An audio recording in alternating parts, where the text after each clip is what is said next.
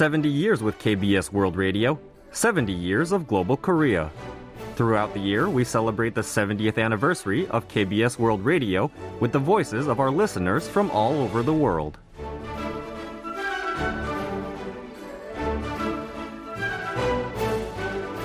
Hola amigos, soy Hugo Longhi de Rosario, Argentina.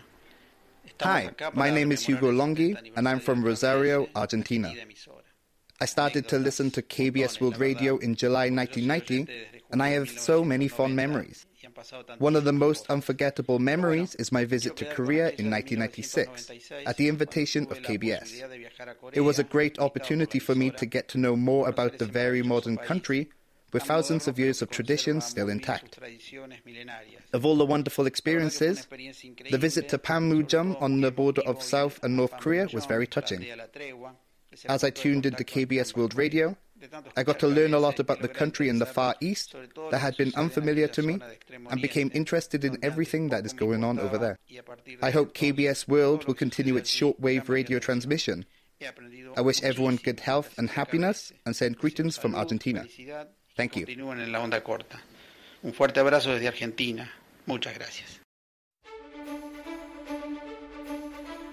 70 years with KBS World Radio, 70 years of global Korea. KBS World Radio brings Korea to you wherever you are.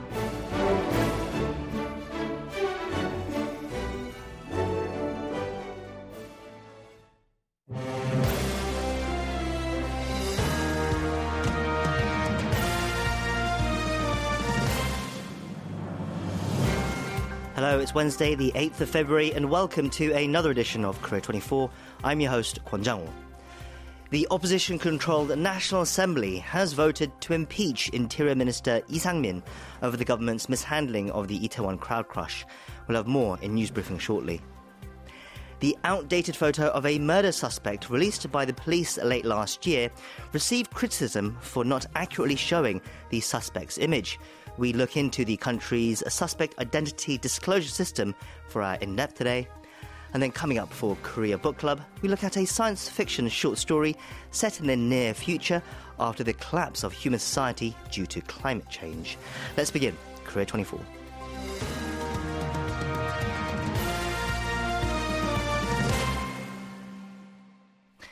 The National Assembly, dominated by the main opposition and Democratic Party, has voted to impeach Interior Minister Lee Sang-min over the government's alleged mishandling of the Itaewon crowd crush. This is the first ever impeachment of a cabinet official in the country's 75 year constitutional history. For more on this story and our other headlines from today, I'm joined in the studio by KBS World Radio News Editor Daniel Che. Daniel, hello. Hello there, Jungle. So this was a widely expected outcome. Nonetheless, it was a historical one. That's right. In Wednesday's plenary session of Parliament, the motion passed 179 to 109, with five votes disqualified as invalid. The case is sent to the Constitutional Court, meaning Yi is suspended from duties until a ruling has been made. The motion was jointly submitted on Monday by the majority holding main opposition Democratic Party, with the Justice Party and Basic Income Party joining as well. National Assembly Speaker Kim Jin-pyo's plan was to hold the vote after the ongoing parliamentary interpellation session, but the DP protested the timetable and held a vote to switch the order of proceedings and push up the vote on the impeachment motion. And we have response from the nation's top office, uh, among others. Can you tell us uh, more about their remarks? Well, the presidential office slammed the National Assembly's passage of the impeachment motion, saying it's an abandonment of parliamentarism. It will go down in parliamentary history. The government and ruling party maintain it did not violate the law or constitution in its response to the crowd crush, emphasizing they do not warrant impeachment. As we mentioned, it is up to the Constitutional Court now over whether E will be uh, taken out of office or not. Uh, so that is something we'll, of course, uh, keep an eye on moving forward. Meanwhile, a Seoul court has slapped a fine of 8 million won on former lawmaker Kwak Sang-do over his connection to the Daejangdong land development scandal. Can you tell us more about this ruling and also remind us of this case? Right. On Wednesday, the Seoul Central District Court found Kwak not guilty of receiving and brokering bribes, but fined him 8 million won for violating the Political Funds Act. The court's decision comes after Kwak was indicted last February on three charges, including bribery and violation of the Political Funds Act, for which the prosecution had sought 15 years in prison and a fine of some 5 billion won. Kwak was accused of receiving 5 billion won or around 3.9 million US dollars in the form of his son's severance pay from asset management company Hwacheon Daeyu in return for helping the company form a consortium with Hana Bank.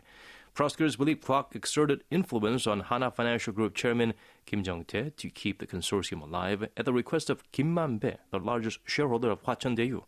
Kwak was also suspected of receiving illicit political contributions around the time of the 2016 parliamentary elections to the tune of 50 million won from lawyer Nam Wook, a central figure in the project. The latest ruling is the first to be issued for a key figure of the Daejangdong development scandal. Let's turn to some other headlines now. President Yoon Suk-yeol has criticized the Moon Jae-in administration for neglecting essential integrated defense drills involving the government, military, police, and civil sector out of a reliance on what he called fake peace. Can you tell us more? Presiding over a session of the Central Integrated Defense Council on Wednesday, he pointed out the meeting was scaled down under the previous government. Yun pledged to continue leading the annual council sessions, emphasizing the gravity of the rapidly changing security environment, including North Korea's various evolving threats. He then called for improvements in the integrated defense system as well as the nation's emergency response. It was the first time in seven years the meeting was presided by a sitting president. Staying with the nationwide civil defense exercises, uh, this will be the first time in six years it's being held. So, what can we expect to see? Well, there will be some changes, minor adjustments there. The announcement that the drills will be held in May was made during a Central Integrated Defense Council meeting on Wednesday. This comes as some expressed concerns the public defense system has become somewhat lax in the absence of the training during some half a decade.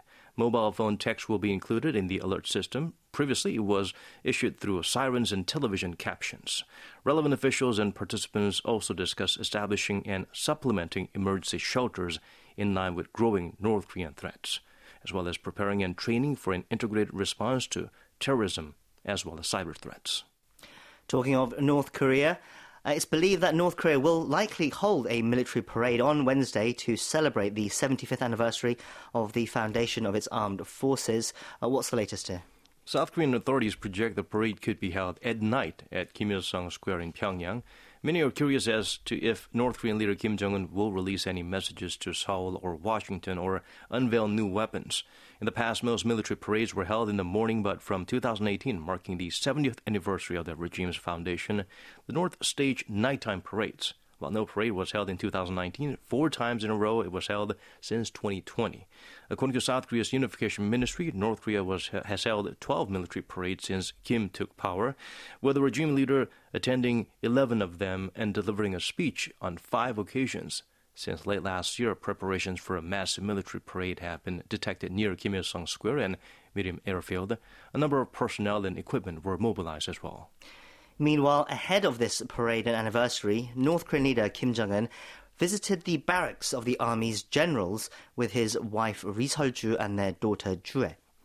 This comes ahead of the 75th anniversary of the founding of the Korean People's Army, or the KPA. According to the state run KCNA on Wednesday, Kim and his family went to mark the February 8th anniversary the previous day. At a banquet following the visit, Kim made an apparent reference to the regime's nuclear force, saying North Korea has endured much suffering and pain to develop a great and absolute power for lasting peace, prosperity, and future generations. Photos released by the state media showed Kim's presumed second child, Ju-ae, sitting between her parents at the banquet table. Kim's latest public appearance with his daughter is believed to be an attempt to convey the message that nuclear force guarantees the safety of the regime for future generations. Right, and another appearance of Kim's daughter Ju-ae has also fueled speculation that she's being groomed to be his successor, especially as she was seen being applauded by military officials as well. That is a situation that, of course, uh, North Korea observers will be watching closely uh, moving forward. In other news, the city of Seoul is seeking to raise the basic fares for subways and buses. So, what's the latest here? Well, the city government submitted the proposal to the Seoul Metropolitan Council on Monday. The city offered two hike proposals. For subway fares, a 301 increase, meaning a basic fare of 1,551, and a 401 hike. Also, 151 charge for every 5 kilometers over the 10 covered by the base fare, while the trip exceeding 50 kilometers would incur a charge of 151 for every 8 kilometers. Both mark an increase of 50% over the current rates. A public hearing on Friday involving civic groups, the city council, and public officials will be held to come up with a final answer to the possible digits we can expect. So the city was also expected to introduce a distance-based rate for bus rides, but I understand the city decided not to push for that now and the people applaud that decision. Uh, through a press release Wednesday, it's announced the city decided against that idea in consideration of the financial burden on citizens and amid already uh, high inflation, also the pressure on residents in Incheon and Gyeonggi province who commute to Seoul, and there's quite a lot of them out there.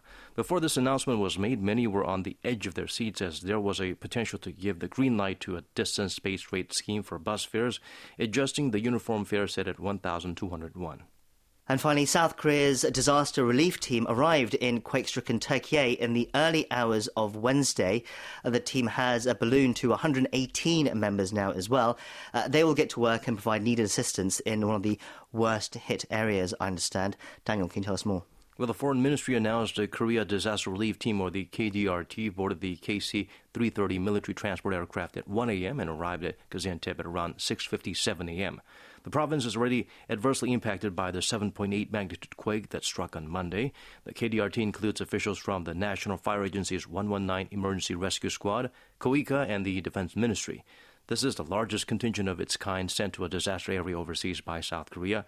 The team will consult with the Turkish government to determine their duties and the area of operation. Search and rescue efforts are needed as soon as possible there. This is a time frame considered by experts to be critical in rescue operations.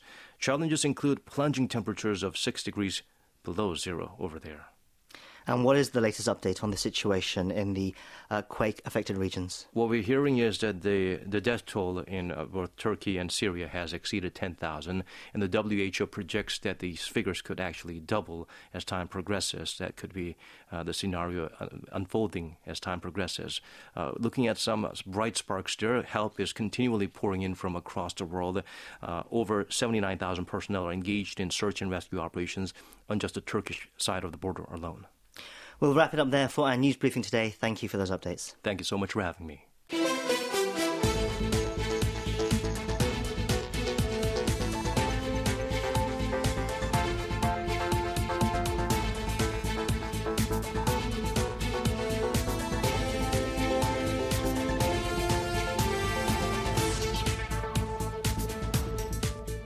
Late last year, 31 year old Lee Gi-young was arrested for the suspected murder of a taxi driver and his former girlfriend. The gruesome details made national headlines, but when the police released his photo, there was criticism that the photo taken from his driver's license was outdated and that he no longer looked like he did in the picture. There have been calls to reform the system in disclosing the details of a suspect, including a bill that was tabled at the National Assembly this month. For more on this issue, we have joining us on the line now reporter Ji-eun from the Korea JoongAng Daily, who has written a feature on this topic. Ms. Ha, thank you for your time today. Hello, thank you for having me today. Could we first go over the basics and the history of this system, revealing the photos of suspects? Uh, when did this practice in South Korea start? Well, uh, it was until just 20 years ago, Koreans could easily see the names and faces of perpetrators on TV or in the newspapers. And a typical example is the cannibal Jijon-pa or Jidon Click behind a murder spree in 1993. And I don't know if you remember, but their whole names and faces were revealed in the media. But uh, that atmosphere started to change from the 2000s as awareness of human rights started to rise in Korea. And in 2004, the suspects of the Miryang gang rape case, which totaled to 44, they were arrested. And of course, people were shocked by the brutality of the crime. And some even started to uh, gather information about the suspects on their own. And they even went on to uh, make and share a list of possible perpetrators with photos and personal information um, all included. But this caused problems because they were only suspects at the time and some had nothing to do with the crime. Mm. So after that Miryang incident, the police began to cover suspects' faces with masks and hats in front of the press. And the media also started to refrain from disclosing personal information or the faces of suspects. But then the public opinion reversed once again after seeing a steady increase in serious crimes such as uh, like serial murders and rape and murder cases over the last uh, several years. And uh, eventually, certain media outlets began revealing the identity of a violent criminal suspect um, after serial killer Kang Ho-soon, um, who was caught in 2009, um, sorry, 2009, um, he was the serial killer of a murder of uh, 10 women, including his wife and a mother-in-law. So then eventually a change in the law was made following the growing demand for the public's right to know. And a year later, in 2010, um, two legal articles were enacted in Korea to provide guidance regarding the police's public disclosure of criminal suspects' personal information, such as their faces, names, and ages. Right, so it has gone back and forth. Initially, uh, it was shown the photos and names of uh, the suspects, but then uh, because of some concerns over human rights, uh, they were hidden, but then that's changed back because of the public's right to know, and that's where we stand today. How is it then determined whether to disclose the identities of subjects, uh, suspects, including their picture? Uh, what does the law stipulate? Because it's not everyone uh, it's not all suspects that have their identities revealed, right? Mm-hmm. Um, new provisions regarding the disclosure are stipulated in Article uh, 8-2 of the Act on Special Cases concerning the punishment of specific violent crime cases and Article 25 of the Act on Special Cases concerning the punishment of sexual crimes.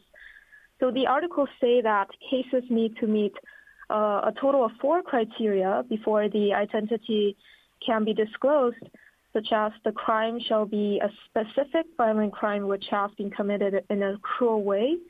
Uh, su- sufficient evidence have to exist to prove that the criminal suspect has committed the crime, and the suspect shall not be a minor. But this is not it, and the final, deci- um, the final decision has to be made by a police committee.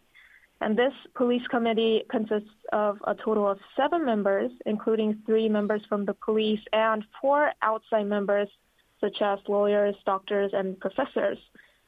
Um, and this uh, committee has a checklist to ensure proper judgment, of course. And this reportedly contains about 40 items, including whether a weapon was used, uh, whether the crime was premedi- uh, premeditated, um, and the degree of public good for the disclosure, um, which is an important factor. And at least one third of the committee members have to agree to proceed with disclosing the suspect's identity. Right, so there are certain criteria that needs to be met, and a police committee involving police and uh, other civilians as well uh, put that decision, uh, make that decision. So, what is the thinking behind revealing a suspect's identity? You mentioned uh, the public's right to know earlier. Can you expand a bit more? What does it do? What is the aim for this, uh, for to reveal a suspect's identity? Yes, in addition to the public's right to know, uh, revealing the identity of a suspect is typically done with the intention of solving a crime or advancing an investigation um, you know, the aim is to gather information from the public or potential witnesses or to eliminate the person as a suspect if they can be cleared. And it may also serve as a deterrent to others who may be considering similar criminal activities. And of course, there's the means of protecting the public if um, also, yeah. Right, and in the case of Lee Gi-young, there were concerns that there might be there might have been other victims in the past, and that uh, by putting his photo out there, it could perhaps help witnesses or other victims come forward uh, with uh, more information. But the problem was that the photo released was not a recent one, but of his driver's license taken years before. So, mm-hmm. in other mm-hmm. words, no mugshot, uh, no photos taken by the police themselves. Uh, I understand that police do take mugshots in Korea, but why are they not used when releasing the suspect's photo to the to the press to the public? Yes, that's also absurd, and it's because Korea generally protects the identity of the criminal suspect, and under their principle, recent photos, including the mugshots, cannot be released without the suspect's consent. Uh, the Korean National Police Agency explains that authoritative interpretation by the Justice Ministry and the Interior Ministry indicate that the release of a suspect's mugshot requires the permission of the suspect. Uh, so a total of 44 criminal suspects have been unmasked so far in Korea, and only one, who is uh, Lee Sok-jun, um, who received a life sentence for killing and injuring the family of an ex-girlfriend in 2021. He was the only one who so far agreed to have his mugshot released. So instead, the released photo can be replaced with an ID photo when the suspect doesn't agree to have a mugshot taken. But as you said, they are often criticized for being unreliable, as usually those pictures are uh, taken from years ago, and they're also heavily uh, retouched with Photoshop which is quite a common practice here in South Korea. Mm. There was also similar criticism involving the case of uh, Chun Ju-hwan in the subway murder case last year, who right. was uh, sentenced to 40 years in prison just earlier this week. Uh, when his photo was first released, people said he looked very different from the photo as well. So, mm-hmm. is there no other way for the suspect's uh, face to be shown to the public? Uh, generally, once the suspect's photo is released, the media naturally reveals their actual appearance when they photograph the suspects as they're transferred to the prosecution for questioning. But if the suspect covers their face or wears a mask while standing in front of the cameras, there's actually no way for the police to forcibly restrain them. So that was the case with Koo Yu-jung, who was arrested for murdering her ex-husband in 2019 when she covered her entire face with her long hair, which was something later sarcastically dubbed curtain hair. Right, so suspects have the right to hide their face, uh, but the police can still choose to show their past uh, photos, such as a driver's license or things like that. How do other countries reveal the suspects' identities? I think we're all familiar with uh, cases in the US where they do release mugshots. Yes, that's correct. So in the US, it operates a police photograph system, which is commonly referred to as a mugshot database. And generally speaking, based on the United States Freedom of Information Act, mugshots are made publicly available through their online databases, which can be searched by anyone as they're regarded as public domain. And in the case of Japan, you may remember the identity of the suspect in Shinzo Abe's murder was revealed immediately. That's because whether to disclose anonymously or with the real name of the suspect is not determined by the police, but actually by the media themselves.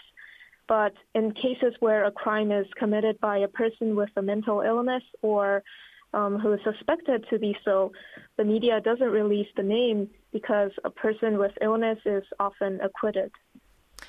Okay, so what calls are being made now in Korea? Clearly, there seem to be limitations to the current system where they do release photos of the suspects, but they're not reliable.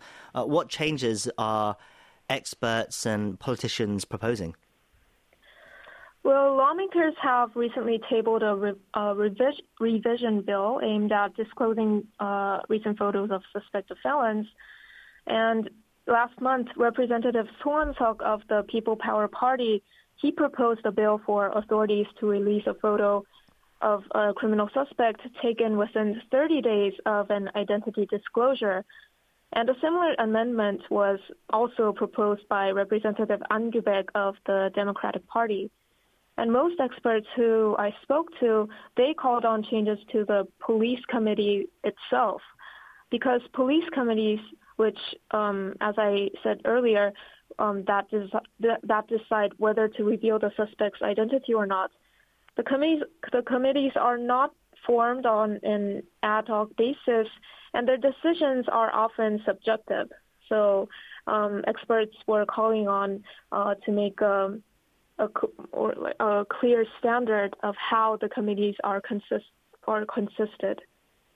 Right, and of course there are concerns as well about uh, the fact that the suspects are thought to be innocent before proven guilty. That is the system that we adopt here in Korea. So that also uh, comes into play to uh, how we might form a new system.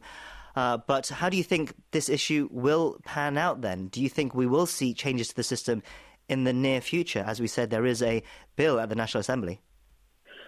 Uh, well, whether uh, suspects in criminal cases should be publicly named has always been a contentious issue, not only in Korea but also around the world. And the controversy was raised every time a notorious crime was reported, but no significant changes have been made yet. So when I spoke to the National Police Agency and even to the head of the um, police agency's um, Human Rights Committee, they told me that there's been no special discussion made yet recently.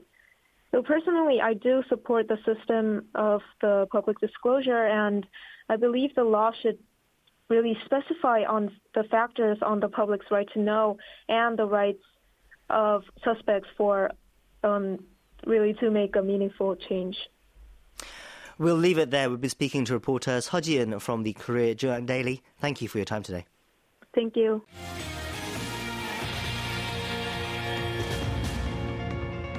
Welcome to the Korea 24 Stock and Forex Update. The benchmark Korea Composite Stock Price Index rose 31.93 points, or 1.30% on Wednesday, to close the day at 2,483.64. The tech heavy Kosdaq also rose, gaining 7.19 points, or 0.93%, to close the day at 779.98. On the foreign exchange, the local currency weakened 4.81 against the US dollar closing the day at 1,260.11. You can check Korean stock and forex closings at world.kbs.co.kr. We continue on now to Korea Trending, our daily segments where we take a look at some of the other news headlines that have been trending online today. And for that, we have our contributor Walter Lee with us in the studio. Walter, hello, it's good to see you. Hi, Chang. It's always good to see you. Okay, so what topics have you brought for us today? Okay, so first we'll find out why the Korean Army Training Center put a stop to its measure that allows trainees to smoke. We'll also discuss a police probe into the father and stepmother of an 11 year old boy who died on Tuesday. And finally, we'll learn why over 300 students tried to register for an archery course at Seoul National University. Okay, so let's get into those stories, starting with that one about smoking, or we should say not smoking in the army. Us more? Yes, so the Korea Army Training Center was found to have scrapped its measure that allowed trainees to smoke just some two months after the measure was put in place last year. Now, according to the military on Wednesday, the center in Nonsan South Chungcheon province reinstated its no smoking rule. But this came not long after it had allowed trainees to smoke in late January of last year in a bid to guarantee their right to smoke. Now, the training center had put the measure in place on a trial basis for the first time since adopting a no smoking policy in February 1995. Right, so just to clarify, this trial run of smoking in the Army Training Centre was put in place last year, January, and ended within two months, but it's only just come to light today. Uh, so, why did the centre decide to go back on the non- no smoking policy? So, a military official told a local news agency that the decision came after they couldn't guarantee non smokers the right to refuse exposure to tobacco smoke. Mm. The official hmm. said that in order to guarantee the non smokers' rights, separate zones for smokers needed to be established, but the centre was not equipped with such facilities. Right, I see. So, uh, is smoking prohibited altogether in the military training facilities? Uh, no. So, it is allowed in 10 out of the some 20 such training facilities under Army divisions. Meanwhile, the Navy and Air Force have a strict no smoking policy for their trainees.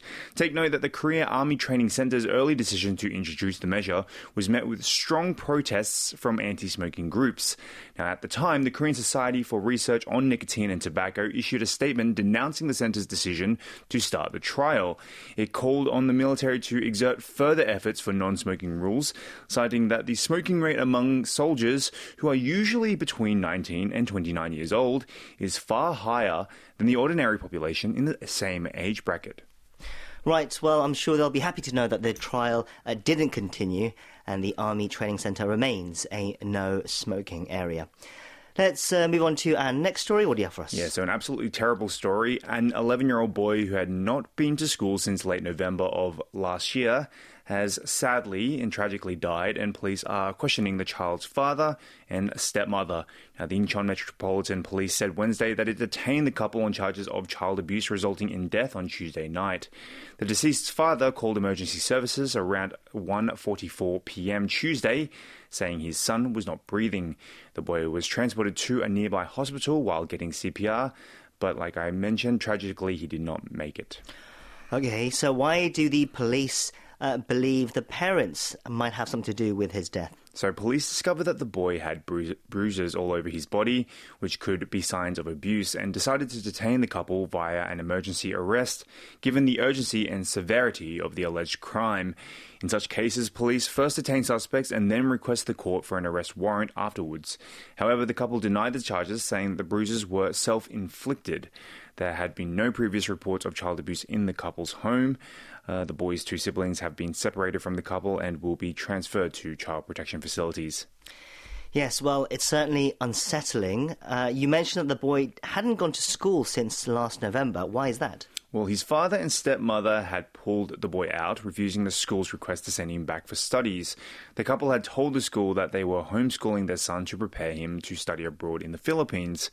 Even before he failed to attend class for some two months, the boy was often absent. Mm. So while there is no prior report of abuse, uh, there are perhaps odd actions in the past then.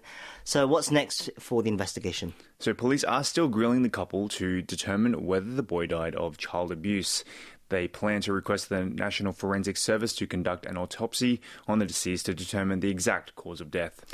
Yes, it looks like more investigation is needed before any sort of conclusions can be made, but uh, it does look worrying. Yes. Okay, let's move on to our final story for today. What else has been trending? Yeah, so the Seoul National University community was buzzing after rumors got out that South Korean recurve archer and three time Olympic gold medalist Ki Bo-bae could teach one of the school's liberal arts courses. The rumors began after a syllabus for the archery subject was posted on the school's course registration system on January 26th. Though the box where the teacher's name is mentioned was empty for the course, many came to speculate that it could be taught by Ki because the syllabus name file read syllabus underscore archery underscore keyboard dot HWP. it is a one credit freshman course and will provide classes at 9 a.m. and 11 a.m. on Fridays. Well, that is a very revealing file name. Uh, Bo-bae, she became a bit of a national hero after she won her first two gold medals at the London Olympics in 2012. Mm. She hmm. won one more gold medal, I believe, uh, four years after that. Uh, so I understand the students rushed to sign up for the right. class. How many uh, tried to sign up in the end? Well, a whopping more than 300 students sought to apply for the course, posting a competition ratio of 10 to 1, as each class has a quota of some 31 students. so the school's community notice boards were flooded with the posts about students who had succeeded in registering for the course and about how the heated competition demonstrates Ki's strong popularity. But as you mentioned, these were just rumours, right? It wasn't mm. confirmed. While the file name included Ki's name, the teacher sector teachers section uh, was left empty. What has the school said then about the course? Okay, so the school said it has yet to finalise the person who will be teaching that class. It is set to finalise the selection of lecturers around the end of this month. Now, sources close to Ki told a local daily that Ki is cautious about commenting on the rumours as she is waiting for a related notification. Right, well, it seems they inadvertently let the cat out of the bag. We'll see if it is indeed Ki leading this course uh, next semester. Okay, we'll wrap it up there for today's Korea Trending. Thank you for those stories, Walter, and we'll see you next time. See you next time.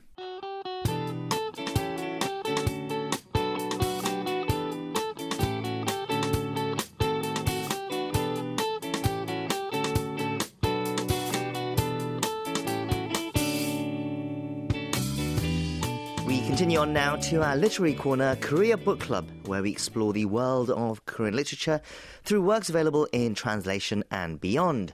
And for that, we have joining us in the studio now our literary critic Barry Welsh. Barry, hello. It's uh, great to see you again. Yes, good evening. Okay, so what do you have in store for us today? So tonight we're reviewing a short story called Sentinel. The Korean title is Pasu, and it's by Kim Chang-gyu, uh, translated by Charles La Shure and published in the November 2019 issue of Clarkesworld Science Fiction and Fantasy magazine. And so you can actually get this story for free online, uh, and I'm sure we'll, we'll share the link. Uh, but uh, Kim is a very highly regarded sci-fi writer here in South Korea, one of the most celebrated and, and high profile probably, but sadly doesn't actually have a huge amount of work translated into English yet. Uh, he has quite an interesting background. He studied electrical engineering at college and he was a programmer uh, before he started his writing career. He debuted back in 2005 with an award winning story called Byeolsang, which was about a virus spreading across the world. Uh, and then since then, he's won several of the big South Korean sci fi awards. He won the grand prize in 2014 at the South Korean SF Awards for a story called The Update. And then he won the same prize again in 2016 for a story called Our Banished World. Uh, and he's also active as a critic and a translator of science fiction. And he's translated, uh, you know, classic uh, science fiction books like uh, William Gibson's Neuromancer and uh, China Miéville's The City and the City. Uh, today's story, The Sentinel, is set in the distant future after the collapse of civilization in a society where the survivors exist in a delicate balance with their environment and must follow very strict rules to survive. It's a bleak but soulful vision of humanity's future, and it touches on several uh, challenging and complicated themes. Right, just to give our listeners a bit more context as well, along with writers like Kim Boyoung and Djuna, who we've talked about on this segment before. Mm-hmm. Kim Chang-gyu is one of the, uh, I guess, icons of Korean science fiction, beloved by readers. Uh, now, we've reviewed uh, several novels and short stories in the past couple of years from trailblazing Korean sci fi writers, and it's undeniable that the genre is exploding in all sorts of uh, exciting directions at the moment. However, one theme that uh, Korean and sci fi writers in general uh, return to again and again is that of uh, life after civilization collapse, uh, like we're talking about today. So then, Barry, how does Kim depict his version of a post apocalyptic world. Right, yeah. So this is a, a theme that sci fi writers return to again and again. Uh, and it is interesting how Kim chooses to, to show it. So uh, his, his story, Kim's version of a post apocalyptic world, it's set in the distant future at some point. Uh, and, you know, like many of these sci fi novels and stories, global, uh, global civilization uh, has collapsed due to environmental disasters. So we learn warming and climate anomalies. and we then learn that this disaster was our fault uh, and that attempts were made to prevent it, but despite the advanced technology that we possessed, uh, the disaster or the disasters uh, couldn't be averted. So some attempt was made to perhaps move to a different universe or a different galaxy, even, but it simply wasn't uh, possible to develop suitable technology in time.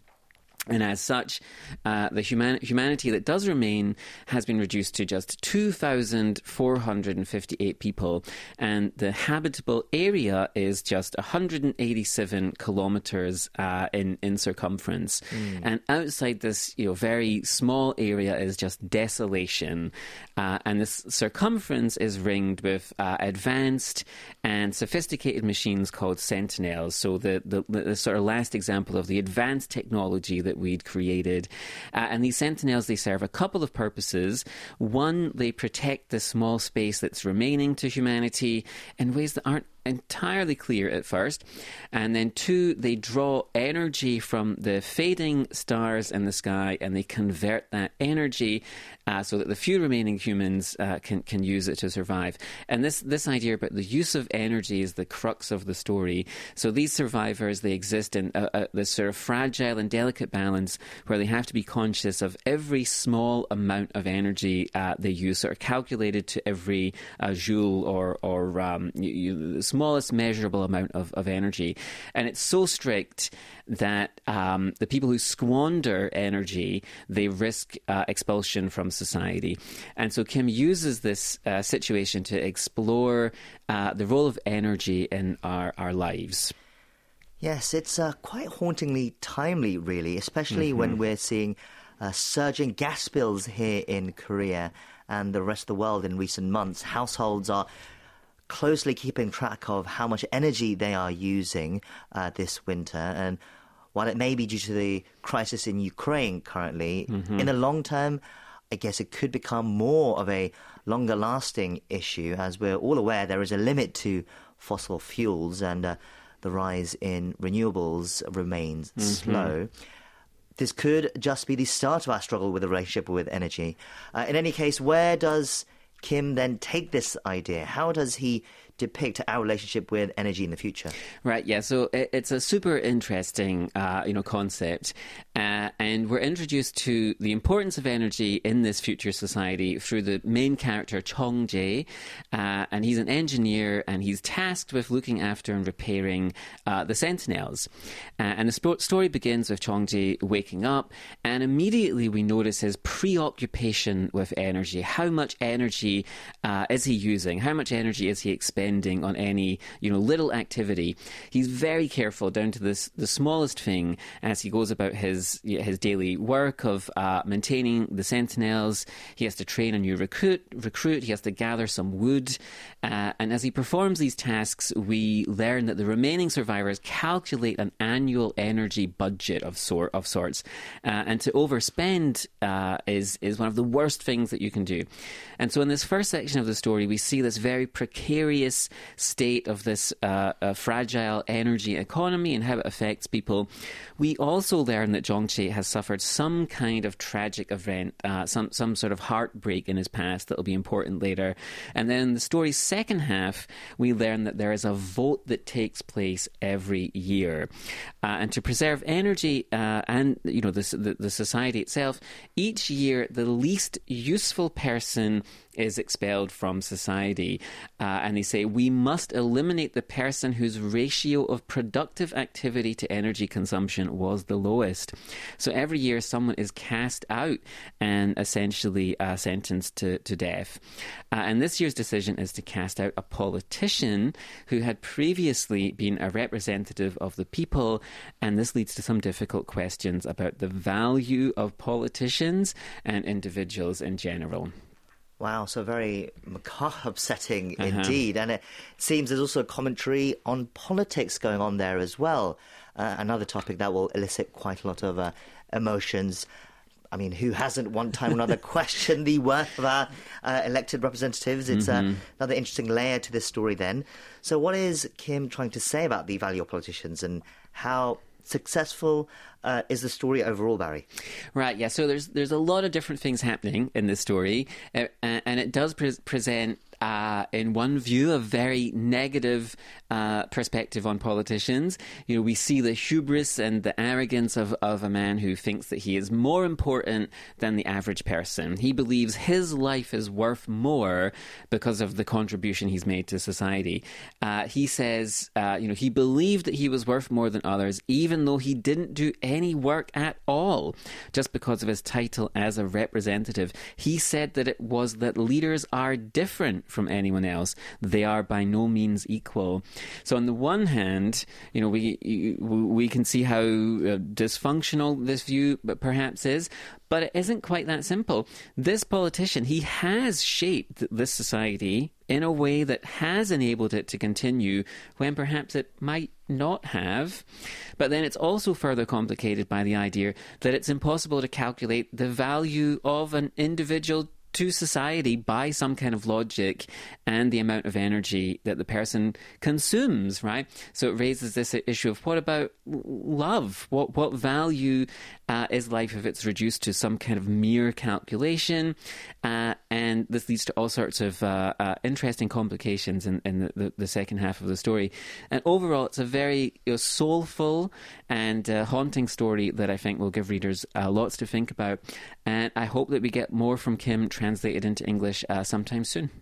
Sure. Well, it sounds like a, a grim but remarkable, thought provoking story, a sort of classic science fiction setup, perhaps in the mold of a Soylent Green or mm-hmm, something like yeah, that. Right, right. I think science fiction fans will particularly enjoy the ideas uh, explored in this story. Once again, it's called Sentinel by Kim Chang-gyu. I believe it's available to read on the Clarkesworld website. Yes, that's right. Uh-huh. So I think we'll put up a link on our social media accounts somewhere as well, so our listeners can check that out. Okay, we'll bring it to a close there. Barry, thank you for introducing us to that work. Take care, and we'll see you next time. Okay, take care.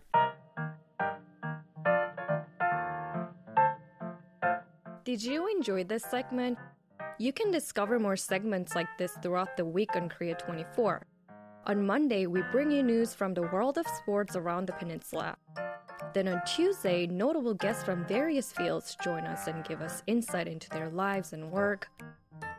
Are you a fan of books? Then tune in on Wednesday for Korea Book Club, where our book critic helps us unpack works by Korean authors or written on Korea. Go on an adventure with us every Thursday as we take a look at Korea's hidden gems with Explorer Korea.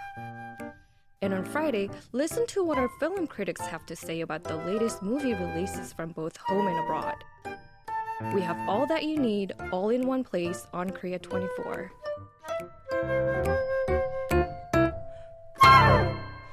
We've come to our closing segment now, Morning Edition Preview, where we take a look at some interesting features and reports coming out in tomorrow's newspapers, namely the Korea Times and the Korea Herald. And for that, our staff editor, Richard Larkin, has joined us now in the studio. Richard, hello, it's good to see you. Good to see you too, Jango. Okay, so what's the first article that you have brought for us today? We have some movie news for our listeners. Kim Da-sol's article in the entertainment section of the Korea Herald explains that a 4K remastered version of Bong Joon-ho's 2006 monster film The Host will be released. But there is one catch. It will only be released in France. Right, okay, so a special treat for French filmgoers then. Yes. Uh, why is the movie getting a 4K release nearly two decades after it's hit cinemas now? It's all part of an exhibition held by Institut Lumière, an organization in Lyon, France that looks to promote and preserve filmmaking. So from Thursday until March 22nd, seven of Bong's films will be screened. This includes the 4K version of The Host, which will be screened on March 8th. It also includes other huge hits such as Snowpiercer, Okja, and Parasite. The organization said that it chose Bong as he is one of the most important filmmakers in our era. It also said that he is one of the most creative people in Asia. Indeed, I mean that is just quite the incredible back catalogue that you've mentioned there already. uh, and I understand that's not all. The institute is holding some other events to promote Bong's works, right? That's right. The director himself will visit France to hold two masterclasses. He will meet with audiences at the Grand Rex Theatre in Paris on February 26 and at Institut Lumière on the 27th. And he will be joined by Thierry Frémaux, the director of the Cannes Film Festival. It sounds like a great opportunity for movie lovers and also those who have dreams of directing. Mm. I wish I could go. Going back to the host, though, even though the remaster will only be shown in France, I hope it will be screened in other countries in the future. It would be good to see it. The movie was actually the first South Korean film I ever saw. Oh, wow. Okay. Well, I guess if you're going to have a film introduce you to Korean cinema, Bong Joon-ho's works are a good start indeed. Uh, yes, it's a shame that we won't be able to see it here, but it's uh, good to know that a 4K version is out there somewhere. Okay, let's move on to our next story. What do you have for us? Next is John Dunbar's story from the national section of the Korea Times. So there's a zoo in Yangsan, South Gyeongsang province that has been closed since 2020. But for three years, one animal has been living there alone, and that is an adult female Bengal tiger named Hosuni. Oh, wow. So one Bengal tiger remaining in a closed zoo as well. Yes. Okay, so why is the tiger living there alone then? The article says that it has been difficult trying to rehome Hosuni. Discussions began last year with Uchi Park Zoo in Gwangju Metropolitan City, but the zoo needed time to remodel its tiger cage before it could take in the animal.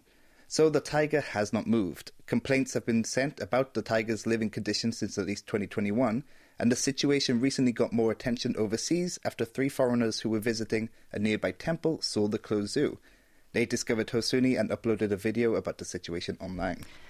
Yes, um, not surprised that has uh, caused uh, some backlash. Uh, many people have issue with just having animals in cages at all. Right. Uh, never mind keeping them alone for three years. It is a, a tragic situation. Has uh, the zoo or local government said anything about this situation? Well, according to the article, a Yangsan City government official confirmed that complaints have been received about the living conditions of the tiger. The official added that the city has been talking with the zoo owner and the Ministry of Environment to figure out what is happening. The company that owns the zoo, Dongyil Engineering and Construction, said that an employee has been living on the property and looking after the tiger. It also said that Hosuni should be moved to a new home in February or March if possible. Yes, hopefully they will address this situation swiftly, uh, very swiftly. Uh, we'll wrap it up there for our morning edition preview segment. Thank you for bringing us those stories, Richard, and we'll see you next time. Thank you. And that's where we're going to wrap up our show today. Thank you for staying with us. We'll be back the same time tomorrow, so do join us again then. I've been your host, Kwon Jang and thank you as always for listening. Goodbye.